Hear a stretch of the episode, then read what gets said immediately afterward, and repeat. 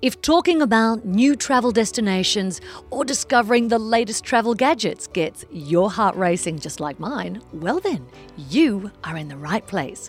Hello there, I'm Katrina Roundtree, and welcome to another episode of Journeys to Come, our podcast about the wonders of travel, a place where we share memories from recent trips and we dream about upcoming adventures.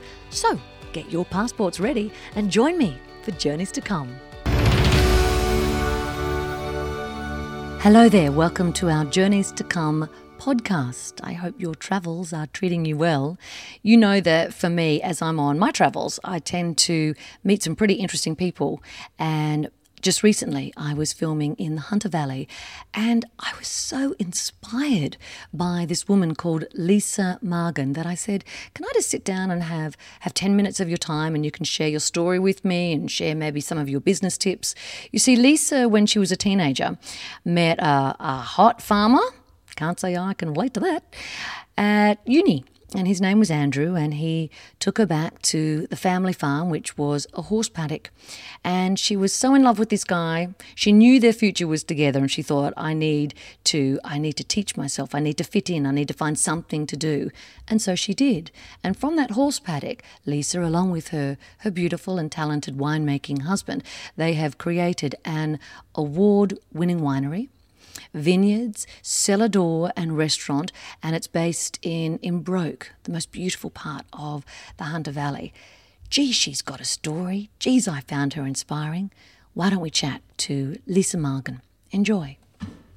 Life has brought me to the Hunter Valley wine region this week and I'm I'm meeting so many lovely people and even though the Hunter Valley is famous around the world for its wine and produce as well. It's interesting to come here and, and see the origins and, and meet the people that um, have started from grassroots, literally, and created this incredible success story. And I'm here today with Lisa Margan, whose, whose property, Margan, has won all sorts of awards. But I think you might like to hear her story, Lisa. Thank you so much for joining us. Tell us what happened when you were at a, a university bar when you were a teenager. Oh, where did you hear that? uh, nice to have you here, Katrina. Um, I met my husband. He's a winemaker. So when you marry a winemaker, you get dragged to um, a rural region. So that sounds like a delightful green change moment that is a decisive uh, step sometimes, but when it's 30 years ago, it, it, wasn't as glamorous. So I did literally come kicking and screaming because you throw in your day job, leave your mates, leave all the, the luxe lifestyle elements of a city like Sydney, and you come to, well, paddocks, really. What greeted you when, when you arrived here in this region? We see today um, uh, an, an, acre of a kitchen garden, hundreds of acres of vines, and an award winning restaurant. What greeted you 30 years ago? Mm, no, no, no, just a paddock, really. a paddock um, and, and a vision. Well, actually, back then, not a vision. So, I when I moved to the region, I then decided that I'd always wanted to be a chef. That's actually. Oh, yeah quite a pioneering thing for females. 30 years ago, not many females in kitchens. So I made the decision after a uni degree to retrain as a chef, so inclusive of being a little apprentice and going to TAFE. So that was a thing, but I trained with um, renowned um, French chef Robert Molines, who has Bistro Molines now, mm. still in the valley, still on the tools. Um, so I retrained with him. I thought if I'm going to make this backward step, I'm going to like go with the best, hitch my wagon to the best. So he trained me. We then, um, my husband and I, had the opportunity to move to France two years after that. How fabulous! How fabulous! So we moved to Bordeaux and we lived there for three years. So um, I cooked cooked in a Michelin star restaurant, and I was also a private chef in a chateau, a beautiful wine chateau in Bordeaux, and he made wine. So that was actually such a formative thing for both of our careers because wine tourism back then wasn't necessarily a thing in Australia. But I saw a vision, we both saw a vision of what could be. So after our stint there, we. I do. I do just want to ask you yeah. about Bordeaux because we've we've been there quite a few times. I understand and respect that is the epicenter, uh, really, of, of wine in the world, and and and as you did, a lot of people will go there for inspiration to learn. What did it teach you? Centuries of winemaking. Mm-hmm. Um, uh, it's, it's got um, uh, the wine museum now. Um, what did living there teach you? It basically, for me, from a food perspective, France in particular taught me about respect for produce. So, so much of the produce that I was seeing there had not come to Australia. Um, we get everything now, so we're very blessed now, but 30 years ago that was not a thing really. Mm. So it taught me respect for produce. I was just blown away by the the range of produce that you could access and also the respect um, given to it. So the provenance of your food was a thing that I learned way back then. You know, these asparagus have come from this particular region, this particular farmer. Um, they're in season for four weeks of the year. Get on board now. So we've lost a little bit of that in modern day Australia because uh, we kind of loosely love to use the word seasonal, but we don't we don't run with that because we can get produce more or less twenty four seven all year round. But it's flown in from there and it's grown from there. It's not from where you live. So here, what we do at Margan, I've really tapped into that seasonal and local produce thing. And as you will see going out in our Margan garden today, we've just had four weeks of our asparagus. We have so so much fun with it when we have it. Our guests look forward to coming in October because they know that's when our asparagus is. And you know what? They have to wait a whole year to get it again. And that's what we should be doing because there is no carbon footprint from that. We like to say 20 muddy steps from our kitchen garden to our restaurant. It's not shipped anywhere. We pick it at perfect ripeness. It doesn't have to sit in refrigerated storage areas, transported around and around. It's just from there. We pick it in the morning, it's on your plate three hours later. That's what I love, and that's what France taught me. Want more travel in your day? Well, then Join us on Twitter, Instagram, and Facebook. Just search for Journeys to Come and follow us. And while you're there, hey, how about you share your own travel pics and stories with the hashtag Journeys to Come? We talked about the original paddocks. For those that don't know about Margan, could you describe paint the picture what you've got here today. Okay, so today what we have, so we're fast forwarding 22 years. So after France, we came back, uh, did a couple of other things, and then launched Margan in 1997. So when I say a couple of other things, I went back to uni, did my master's degree in nutrition in organic food production. So that informs the garden. So that's my background, and I think at that point I thought, now I'm jack of too many trades and master of none, but it's kind of come full circle because yeah. we run that garden with organic and biodynamic principles and we are fully certified as a business for our environmental stewardship.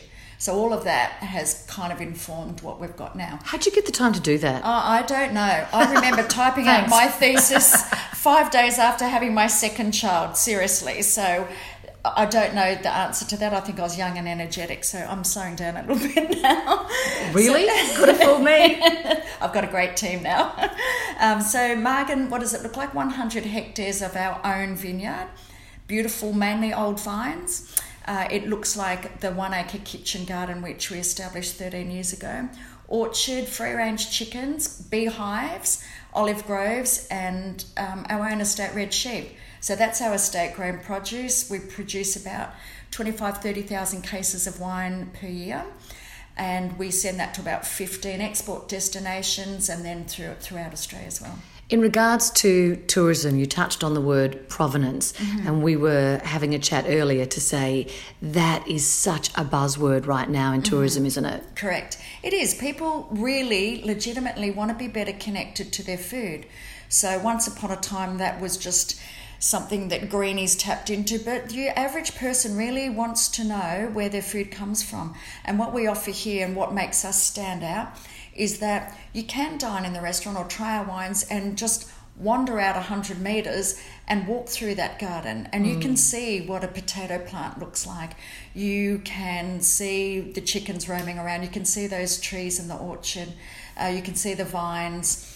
And that you're connected to your food. So in our restaurant you can have what we call our 100 metre meal, which we kind of pioneered about 10 years ago. And on that plate, everything, and I mean everything, is produced from about 100 metres of where you sit and then whatever is, in your wine glass as well. So that's kind of cool, and I don't think many other places can offer that. I don't know if you're going to slap me for asking you this. Would you ever consider accommodation, or is it just well? No, all the time. I flag it all the time, Really? and uh, people ask all the time, and it would go, it would go gangbusters. My husband, because we live on this property, and he likes the solitude as well of you know, peace and quiet, walking through his vines, and he's like, you know what's going to happen? They're going to ring at 2 a.m. and say, we've run out of toilet paper, or can't get Netflix up, or that's his nightmare. Right. But I can tell you, Katrina, it's going to happen. We're going to do Maybe it. Maybe with your second husband. that's right. I'll flag that. We're, we're in my vision, and I, I am creative and a visionary. Um, the walls that you can see here for Margan Restaurant um, and cellar door, all rammed earth. So I'm going to do. It will happen. I'm going to do amazing rammed earth, gorgeous accommodation. I'm so sorry for bringing that idea. I can tell it's going to happen. It's I, gonna I happen. apologise now to your husband Andrew. Yeah, what is it like working with your husband Andrew? Um, well, we're, we're currently sitting in his office. I have my own. So we, we start with that, separate offices. Um, he's across viticultural and winemaking operations, and I'm across the restaurant, cellar door, marketing. Uh, so we have completely separate job descriptions. So we get veto power in our areas. So usually we're on the same page. We'll have our morning coffee meeting at the house. So we make sure that we kind of get on the same page for when we meet with our team. Otherwise, it turns into a husband wife thing, and then they feel all awkward and they have to leave the room and say, Okay, we'll leave you to that argument of, No, that's not happening. No, I think it's more like this. Yeah, so we get on the same page before we share that with the team. Um, I have to admit, I love romance novels, Mm-hmm. and I've read a few that are set amongst the vineyards. It, like, is there is it you know romantic at all? Living and working here and being with Andrew. It, it is romantic. Um, there's nothing more that we prefer than our afternoon walks through the vineyard, and we'll do, we'll do that every evening. Um, winter, it's a bare vineyard, but it's stark and beautiful and cold. And summer, it's gorgeous with green vines. Um, we have roses planted up and down the driveways. So sometimes it's a very long walk because I've got to, oh, I have to pick that one. Oh, I have to pick that one. But it is romantic. It's Yeah. It's a blessing, and we look overlook the mountain. Uh, the mountain range behind us is the Broken Back Range, which runs right through into Pokolbin. Gorgeous. It's gorgeous. It's idyllic, and you know what? We we see nobody when everyone's off this property. Not that we don't like people. We love our guests, but we also like to look at nature and feel quite connected. So, um, having said that, the romance around being a wine producer is farming and is hard work. So people get a little confused that it's all about walking around drinking Chardonnay. It's it's not that. it's not that. It's a little bit of that. Yeah. You mentioned that you. I, haven't even asked you about your children, but I you you said your second child. Yep. Um, do you? How do your children fit into the picture? How's that all that all that work? Yeah, interesting. Um, so our three kids are all at uni Three, now. yeah. Three now, uh, all at uni. Uh, eldest one is in Adelaide, just finishing a double degree in viticulture winemaking. Wow. But he's very the dynasty Oh, well, that's right. There's, so there's chat around that. Um, but he's very involved in bars and restaurants. So he's actually launched his own bar, his second one. Last year, he's Barman of the Year. He's Beam Suntory's brand ambassador. So he's actually on fire Wow. In the hospitality aspect of winemaking. On fire.